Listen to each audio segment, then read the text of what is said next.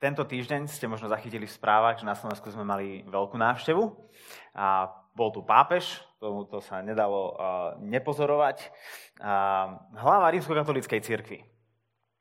Čítal som taký veľmi zaujímavý článok asi, asi týždeň alebo dva týždne predtým, ako prišiel, s ľuďmi, ktorí mali na zodpovednosť organizovať celé toto, celú túto návštevu. A, a hovorili o tom, ako do každého detailu, do každej drobnosti boli tieto 4 dni naplánované samozrejme, že kam pápež pôjde, s kým sa stretne, ale aj to, že kto, kde, ako bude stať. A dokonca, že akú šírku a výšku bude mať stolička, na ktorej bude pápež sedieť počas a, omše. Nič nebolo ponechané náhode. A, ale takto nie je iba u pápeža. Hej? Tak je, takisto je to aj pri iných dôležitých a významných osobnostiach. Kebyže idete na popoludnejšiu šálku čaju s kráľovnou Alžbetou II, tak a to tiež nie je tak iba, že proste prídete tam do paláca, zaklopete na pracovni, že no čo, Betka, dáme čajík? S mliekom či bez? A, ale, ale tomu by predchádzala príprava, všetko by bol do detailu a pripravené, každý, každý lístok čaju by bol akože prevrátený a, a odvážený a vám by bolo povedané, ako prísť, kedy sa ukloniť, ako si sadnúť, čo povedať, čo nepovedať. A takisto aj na, a, s našou pani prezidentkou. Kebyže ona vás pozve na, na, na návštevu, tak neprídete k nej do paláca a, a, a, a ako idete po, po za ňou, tak nezakričíte Zuzi, postav na kávu, už letím. A znova, veciam by predchádzal poriadok. A, proste, aj, aj život nás učí, že za veľa váženými ľuďmi nemôžeme len tak bez okolkov prísť. A čím sú tí ľudia vyššie, tej nejakej spoločenskej hierarchii, čím väčšiu autoritu a, zastávajú, a tým sú tieto stretnutia naplánovanejšie, zorganizovanejšie a vážnejšie. Majú svoj poriadok a postup. A ak je tomu tak pri ľudských osobnostiach a kráľoch a prezidentoch a o čo viac to potom musí byť pravda, keď prichádzame ku Bohu, ktorý je pánom pánov a kráľom kráľov.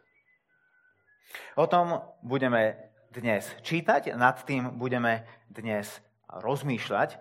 A tak vás chcem pozvať k tomu, aby ste si otvorili svoje Biblie v, v knihe Ezdráša, ktorým teraz prechádzame. Budeme v 3. kapitole. Ak Bibliu nemáte, tak tam ich je kopec na stole, si môžete zobrať. V týchto hnedých Bibliách je to na strane 452. A Maťka nám, nás bude viesť čítaním a z úcty k Božiemu slovu sa môžeme postaviť.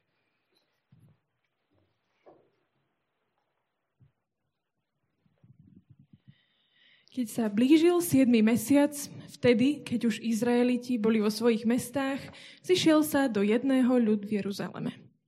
Jocadákov syn Ješua so svojimi druhmi, kňazmi a Šealtielov syn Zerubabel so svojimi druhmi sa rozhodli postaviť oltár Bohu Izraela aby na ňom prinášali spaľované obety, ako je napísané v zákone Božieho muža Mojžiša. Oltár postavili na jeho pôvodných základoch, hoci mali strach pred obyvateľstvom okolitých krajín a prinášali na ňom spaľované obety hospodinovi ráno i večer.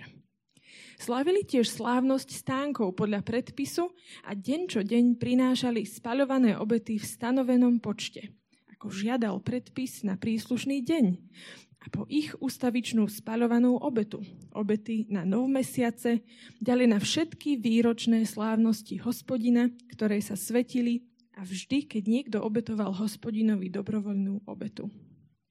Od prvého dňa 7. mesiaca začali hospodinovi prinášať spaľované obety, hoci ešte neboli položené základy chrámu hospodina. Dali peniaze kamenárom a tesárom, stravu, nápoj a olej Sidončanom a Týrčanom, aby dopravili cédrové drevo z Libanonu po mori k Jafe podľa povolenia, ktoré mali od perského kráľa Kýra.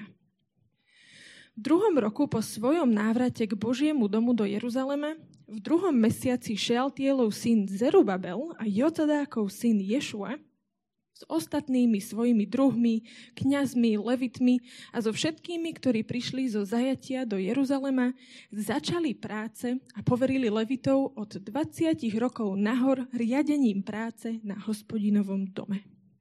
A tak nastúpil Ješua, jeho synovia a jeho bratia Kadmiel a jeho synovia s júdovými potomkami do jedného a riadili tých, čo pracovali na stavbe Božieho chrámu. Takisto Chenadádovi synovia a ich synovia a ich bratia, Leviti. Keď stavitelia kládli základy hospodinovho chrámu, pozvali kňazov, aby sa postavili vo svojom rúchu s trúbami, aj Levitov, synov Asafa, s cymbalmi, aby velebili hospodina podľa vzoru izraelského kráľa Dávida. Striedavo chválili a velebili hospodina spevom, lebo je dobrý, lebo veľkým jasotom a chválil hospodina, že bol položený základ hospodinovho domu. Mnohí z kňazov, levitov a rodových náčelníkov, tí starší, ktorí videli predošlý chrám, však veľmi nariekali, keď pred ich očami kládli základ tohto chrámu. Mnohí sa zas ozývali natešeným hlasom, takže nik nevedel rozoznať hlasitý radostný krik od hlasitého plaču ľudu, lebo veľmi hlasne kričal a bolo ho počuť ďaleko.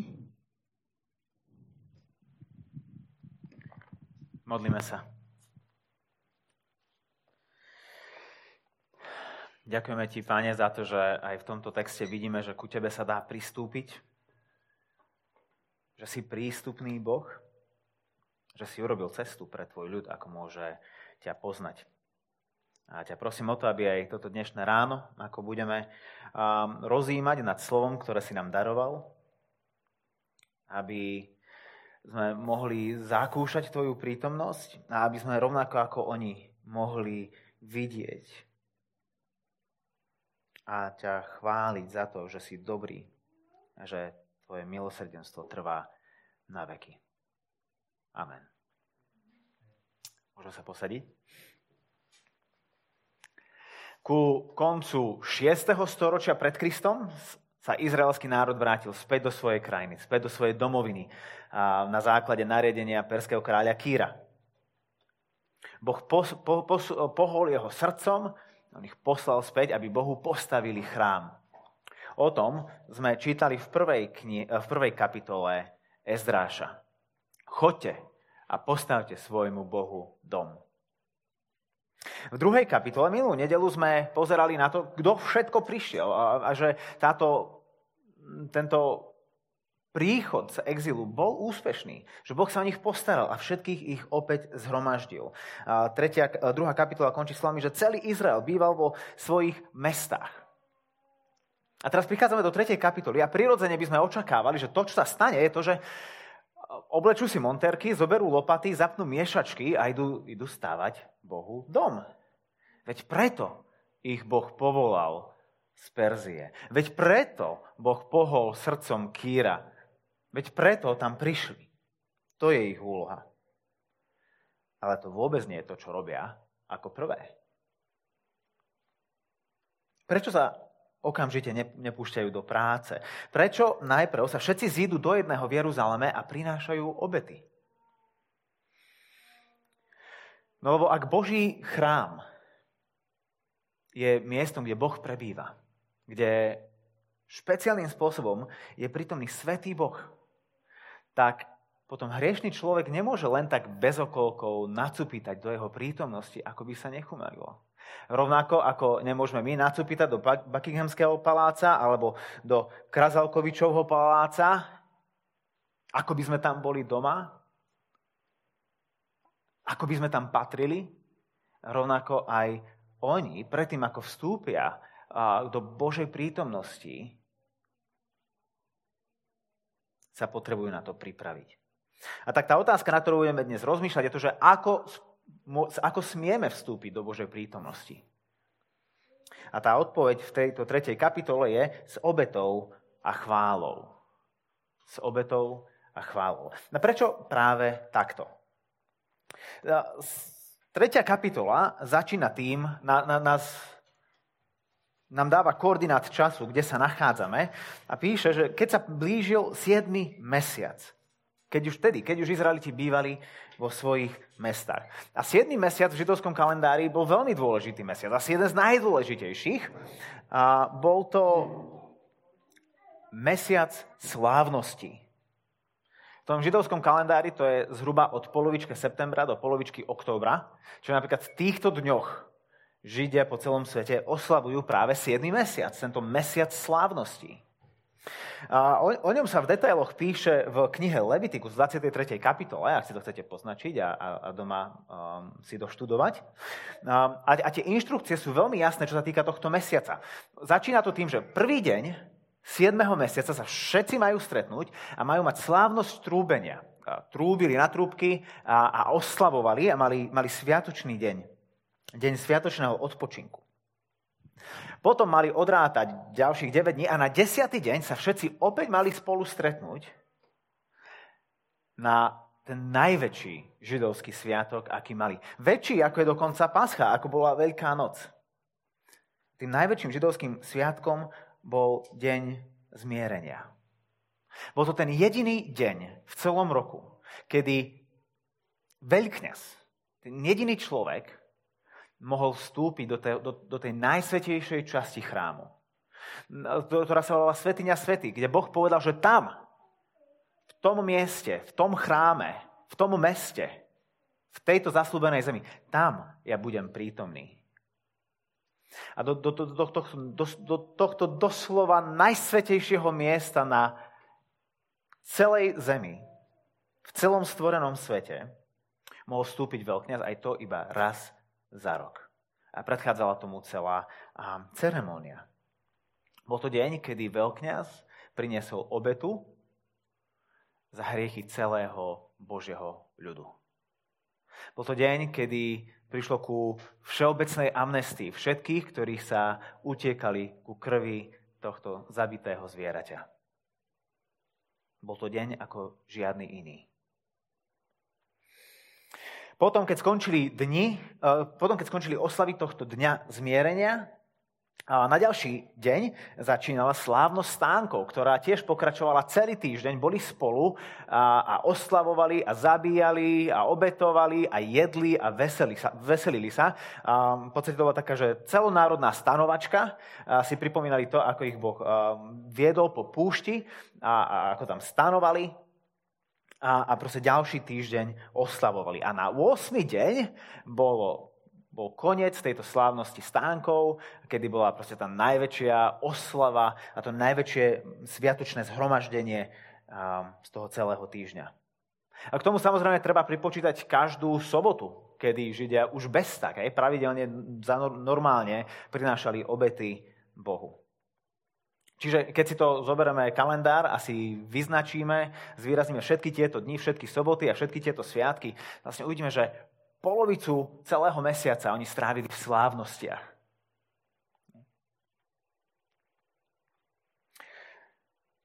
To je tam, kde začíname v 3. kapitole. Začína 7. mesiac. Lenže Izraeliti sa vrátili teraz po 50 rokoch z vyhnanstva kde neoslavovali tieto sviatky, kde neboli doma, kde nemohli slobodne chváliť svojho Boha. Takže to veľká vec. A, a, a dôvod, prečo prinášali tieto obety predtým, ako sa odhodlali k Bohu vôbec prísť, je to, že títo navrátilci zo zajatia si boli veľmi dobre vedomí problému, ktorý majú. Si boli vedomí problému hriechu, ktorý majú. A že medzi nimi a Bohom je hriech. A dôvod, prečo to oni tak veľmi dobre si boli toho vedomí, prečo tak jasne videli, bol ten, že sa práve vrátili z 50-ročného exilu. Do ktorého sa nedostali preto, lebo izraelský kráľ bol slabý a Nebukadnezar, babylonský kráľ, bol silný a proste mal viacej zbraní a viacej vojakov, tak preto sa dostali do zajatia. Ale preto, lebo Boh ich súdil pre ich hriech. V, sám Ezdráž iba o niekoľko kapitol neskôr a konkrétne v 9. kapitole v 7. verši hovorí v modlitbe, od čias našich otcov až po dnešný deň sme sa veľmi previňovali. Pre naše neprávosti sme boli my, naši králi i naši kňazi vydaní do rúk kráľov cudzích krajín, pod meč, do zajatia, za korisť a na verejnú hambu, ako je to aj dnes. Pre naše neprávosti sme boli vydaní. Nie preto, lebo Nebukadnezar mal viac zbraní a viac pešiakov, ale preto, lebo oni mali viac hriechov. a po 50 rokoch sa vracajú späť domov, Boh im prejavil milosť. A ani si uvedomí, že, že toto, s týmto sa treba vysporiadať. A preto obetujú. Ehm, ich hriech bol taký veľký, že čítame inde v písme, že, že, že tam Boh používa, v skutočnosti toto je Mojžiš v knihe Levitikus 18. kapitole, hovorí, že ak, ak budete znesvedcovať krajinu, tak táto zasľubená zem vás vyvráti, lebo vás neznesie. A to je to presne, čo sa stalo. Boh už nedokázal zniesť ich hriech, ktorý sa kopil a kopil a kopil. No teraz sú späť. Sú si vedomi svojej nečistoty a tak prinášajú Bohu, ne, Bohu obety. A dobre si všimnite, že nielen také nejaké, aké si oni vymyslia.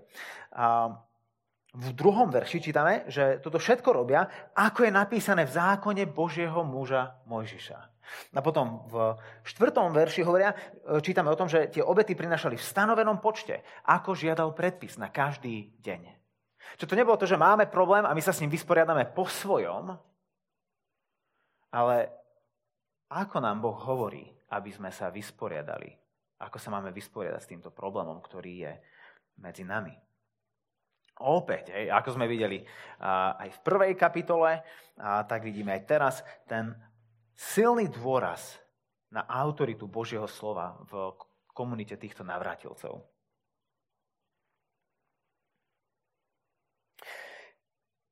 Prichádzali ku Bohu po tej ceste, ktorú im Boh pripravil. Prichádzali cez smrť niekoho iného. Ceste obety. Preto ako prvú vec, ktorú postavili, nebol chrám, ale oltár.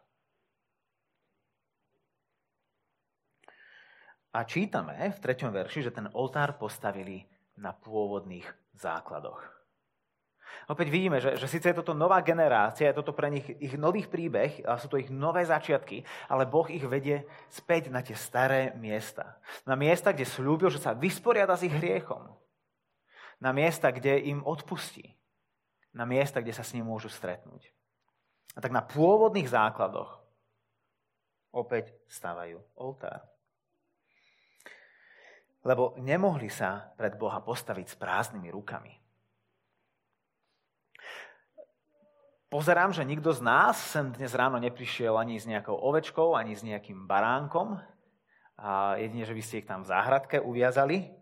A aj napriek tomu sme sem prišli s tým, že očakávame, dúfame, že sa nejako stretneme s Bohom, že ho budeme počuť.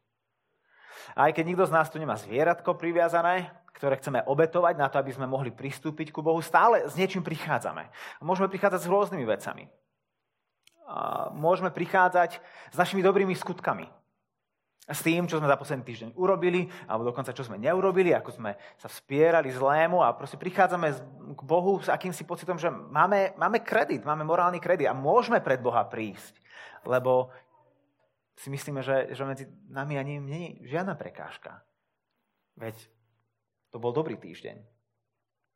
Alebo naopak, môžeme prichádzať k nemu uh, so svojou sebatrízňou, keď samých seba neznášame preto, aký sme.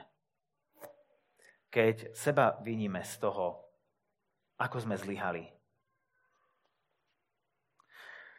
Príjme nás Boh, či už pre našu seba chválu, alebo pre našu vlastnú nenávisť?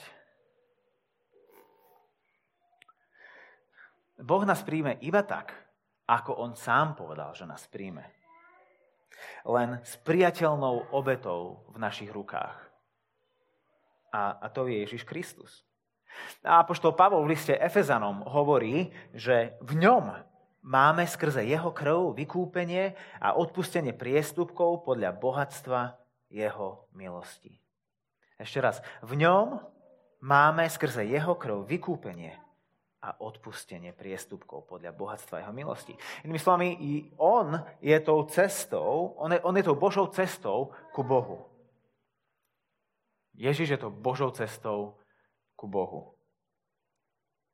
Ak sa pred Boha postavíme bez Neho, budeme ako tma, ktorá je konfrontovaná so svetlom. Lenže v ňom a skrze neho môžeme pristúpiť bližšie. ani tá najväčšia seba trízeň, ani najväčšia seba chvála nás ani o kúsok nepriblíži k Bohu. Len obeta Ježiša Krista, tá Božia vyvolená obeta, o ktorej on povedal, že tu príjme. A s ňou príjme aj nás. Iba tak môžeme vstúpiť do jeho prítomnosti. A ako sa prejavuje, ako vieme, e, že Boh prijal tú našu obetu, že Kristus je našou obetou? Radosťou. Veľkou radosťou a chválou Boha. To je to, čo vidíme v druhej polovici 3. kapitoly. Lebo ak je náš hriech odpustený, ak je nám vina zotretá, potom už nič nestojí medzi nami a Bohom. Preto až potom, ako je postavený oltár a sú na ňom, pri, sú na ňom prinesené obety, až potom sa odvážia stavať chrám. Ako by mohli s nečistými rukami stavať svetý chrám? Až potom, keď je za ich hriechy obetované, môžu bezpečne predstúpiť pred svetého Boha.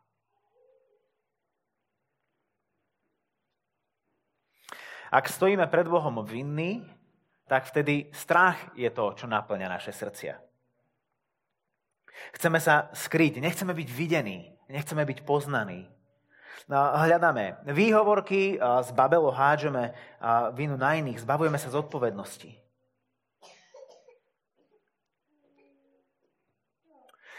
Čo naplní tvoje srdce, keď si predstavíš, že by si sa mal postaviť pred Boha? Čo naplňalo tvoje srdce, keď si dnes pred chvíľou išla hore tými schodami? Čo naplňa naše srdcia v tejto chvíli pri predstave toho, že sa máme postaviť pred Boha? Strach a hrôza z toho, že keby nás aj iní videli tak, ako nás Boh vidí, tak ľudia by si vedľa nás ani nesadli? Alebo nepokoj z toho, že vlastne nevieš, ako na tom s Bohom si, či jeho tvár bude pobúrená alebo spokojná. Alebo možno prázdnota, hrobové ticho, lebo Boží hlas už si dlho nepočul. Už dlho nepočula. Alebo pokoj z toho, že Boh ťa prijal. Je, možno v tvojom srdci radosť z toho, že iný priniesol obetu za teba. Čo naplní naše srdcia, keď je naša vina zotretá? U Ezdráša vidíme radosť a chválu. Verš 11. Všetok ľud sa ozýval veľkým jasotom a chválil hospodina, že bol položený základ hospodinovho domu.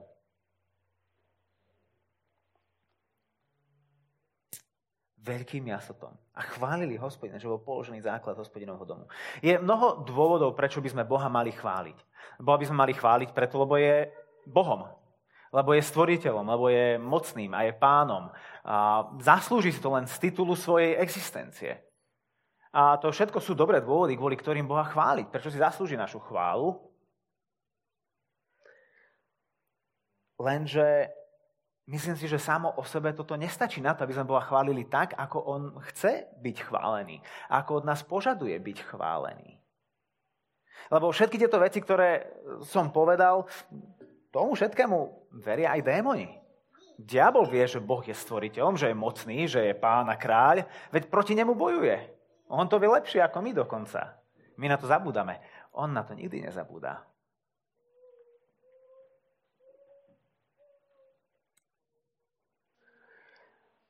Čo je však to, čomu démoni nedokážu veriť?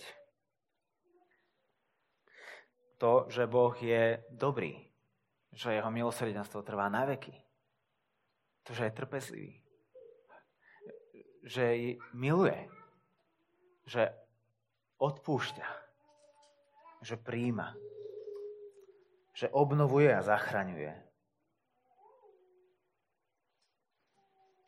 Sú dva spôsoby, ako môžeme Boha chváliť.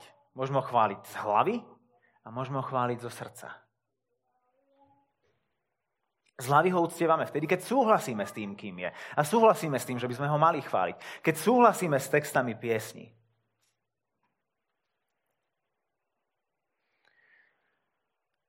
Ale zo srdca ho uctievame vtedy, keď zakúšame to, kým je voči nám. Keď, keď naše srdce rozpoznáva, že on je hodný chvál. Inými slovami, len omilostený hriešnik dokáže Boha uctievať tak, ako Boh chce, aby sme ho uctievali. Len človek, ktorý vie o svojej hriešnosti a vie, že Boh sa s ňou vysporiadal, dokáže Boha uctievať tak, ako Boh túži byť uctievaný.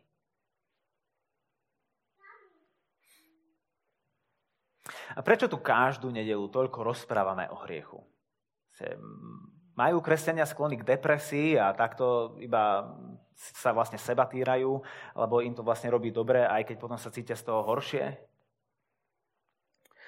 A preto, aby sme prehlbovali svoje komplexy menej cennosti, aby sme sa emocionálne deptali. Už bez tak sa častokrát cítime ako kus špiny.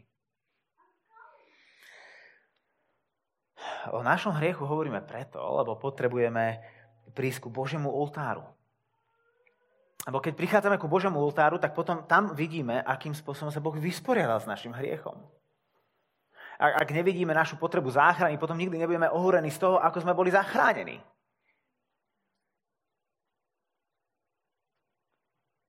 Na tom oltári vidíme obetu, ktorú nie, sme, nie my sme priniesli, ale ktorú Boh priniesol. Vidíme tam vrúcnosť otcovej lásky ku hriešným deťom. Preto ho chválime. Hej, je toho hodný.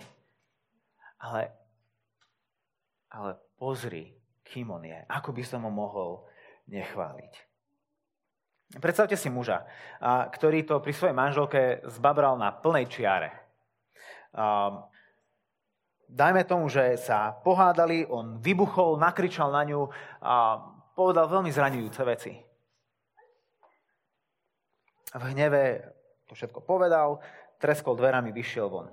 A keď vonku vy, vychladne a uvedomí si, že sa neovládol, že, že zhrešil proti svojej manželke, a, tak, tak zabočí vode do kvetinárstva, kúpi kvety, ktoré vie, že má rada, jej obľúbené, a príde domov a s pokorným hlasom, so sklopeným zrakom príde za ňou a poprosí ju o odpustenie. Ona tiež vychladla a, a, a je to dobrá manželka. A, nenechá ho dlho sa lúhovať a, vo, vo, vo svojom trápení. A mu štedro odpúšťa. On jej podá, be, be, zoberie si kyticu z jeho rúk. A predstavte si, že v tej chvíli ten chlap sa iba otočí a, a odíde preč. Odíde z obývačky a ide na telefon. Nepozrie sa na ňu, neusmeje sa na ňu, nedá jej pusu na lice, neobíme ju.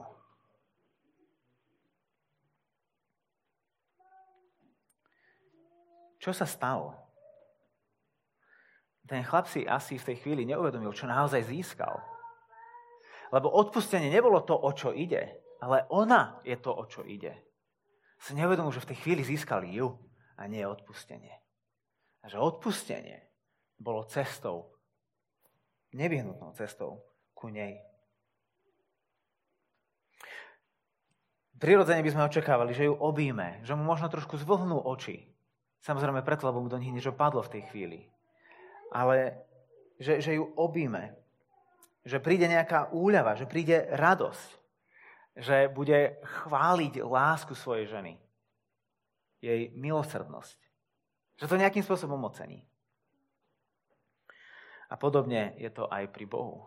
Ak sme naozaj pochopili a prijali obetu, ktorú On priniesol, aby sa vysporiadal s našim hriechom, ak, ak jasne rozoznávame, čo je na tom oltári,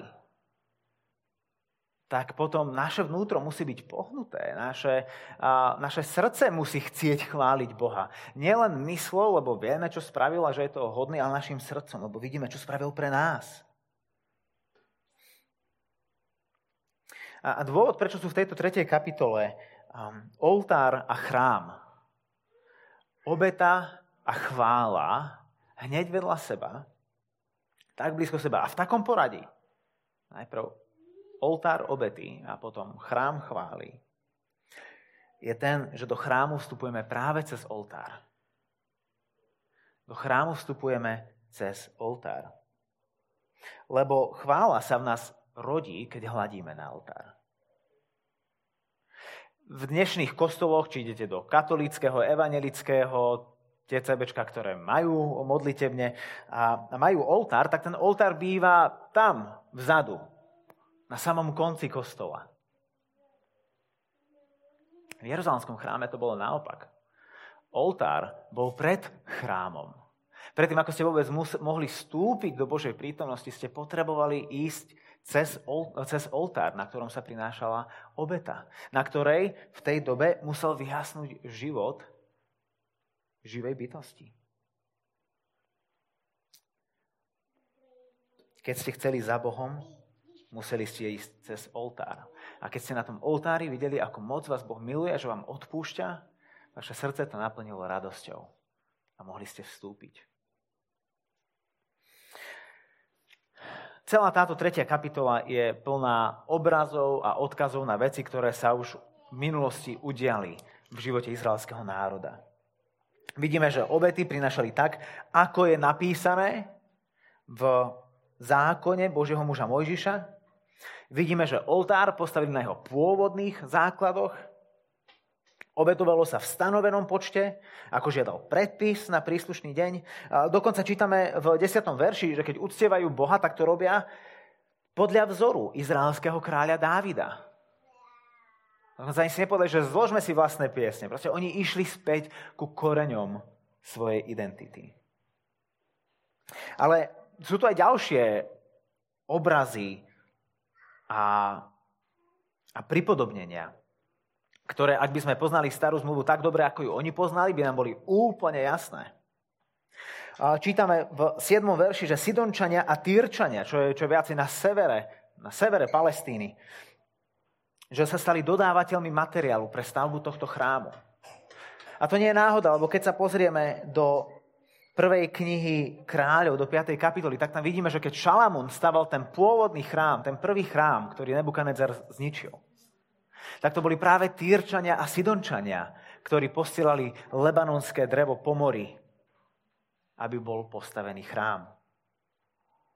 Idú za tými istými dodávateľmi, za ktorými šiel 400 rokov dozadu kráľ Šalamón. V 8. verši čítame, že stavba chrámu započala v druhom roku, v druhom mesiaci prvej knihe kráľov, v 6. kapitole, hej, o kapitolu neskôr, čítame o tom, že Šalamón začal staviať chrám v druhý mesiac. A tak to, čo tu vidíme, sú naozaj ich nové začiatky, ale na starom mieste. Svetia staré sviatky, prinášajú predpísané obety na tom istom mieste. Dokonca s tým istým postupom alebo prichádzajú ku Bohu tak, ako Boh povedal, že majú. Ale jedno tu chýba.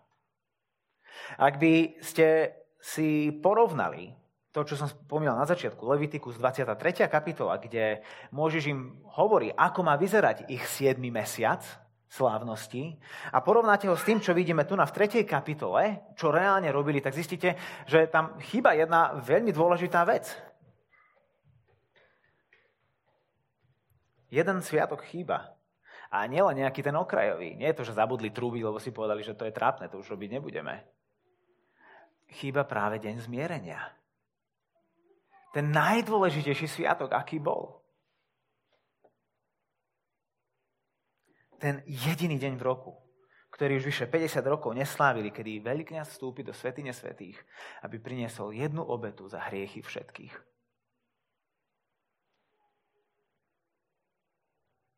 Ako mohli zabudnúť na ten najdôležitejší sviatok? No nezabudli naň. Len ho nemohli svetiť. Preto je tam ten dodatok v šiestom verši. Že Bohu obetovali, že od prvého dňa 7. mesiaca začali hospodinovi prinášať spaľované obety, hoci ešte neboli položené základy chrámu hospodina. Dôvod, prečo nemohli svetiť deň zmierenia, je to, že nebol ešte postavený chrám, nebola svetiňa svetých a nebol veľkňaz, ktorý by do neho mohol vojsť a priniesť túto obetu, ktorá zmie ich hriechy. A tak aj na konci 3. kapitoly stále ešte čakajú na ten onen deň zmierenia. Ježiš je zosobnením tej osoby, ktorá prináša obetu a zároveň aj tou obetou, ktorá je prinesená. Je zosobnením baránka aj kňaza. Alebo môžeme to vlastne povedať trošku presnejšie, že všetci kňazi a všetci barán, všetci barán, každý baránok a každý kňaz poukazoval na neho. Na toho kňaza, ktorý prinesie tú poslednú obetu. Na deň zmierenia, ktorý je väčší. V liste Hebrejom v 2. kapitole čítame, o tom, že Ježiš sa stal milosrdným a verným veľkňazom pred Bohom a odčinil hriechy ľudu. Je tým, ktorý priniesol obetu a je tým, ktorý niesol našu vinu. Kňazom i baránkom. V ten deň, keď Ježiš bol ukrižovaný, nadišiel ten veľký deň zmierenia. Ten, ktorý už viac nebude potrebné opakovať. Ten, ktorý sa už nedá zopakovať, lebo bola prinesená dokonalá a úplná obeta. Tak človek môže vstúpiť ku Bohu. Nie, nie so strachom, nie s obavami, ale s radosťou a chválou. Lebo Ježiš nie je odutým kňazom, ktorý, pre nás, ktorý nás pretrpí so zaťatými zubami, ale ako hovorí autor listu Hebrejom, je milosrdným a verným. Ako mu spievali? Lebo je dobrý, lebo jeho milosrdenstvo trvá na veky. Lebo je milosrdný a verný.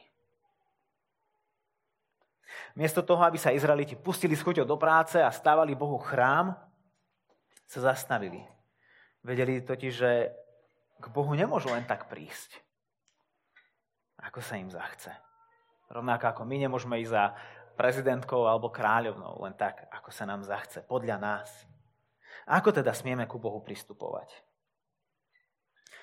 Len s chválou, ktorá pramení zo srdca, ktoré sa raduje z jeho obety.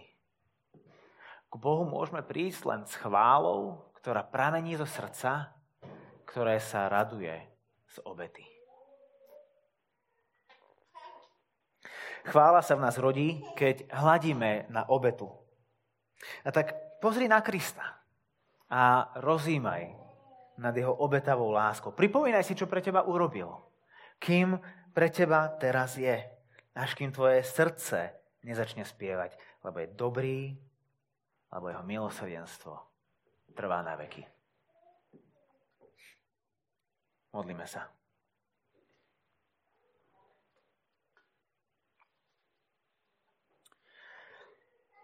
Otec náš, ďakujeme ti za to, že už v dňoch starej zmluvy si bol tým, ktorý bol známy tým, že si dobrý a milosrdný na veky.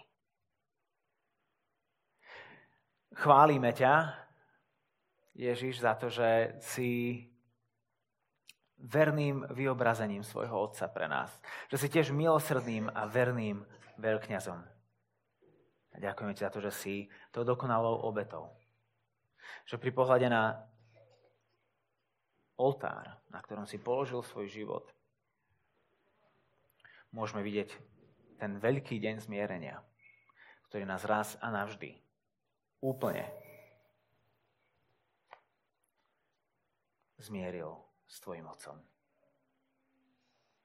Daj, aby toto pre nás nebolo iba dogmatické presvedčenie, ale aby to tak rozvibrovalo hlásivky nášho srdca, že radosná chvála, ten krik, ktorý sa hrnul z Jeruzalema celou krajinou, nech, nech to je to, čo zakúšame aj my, keď rozímame Ježiš nad tvojou obetavou láskou. Amen.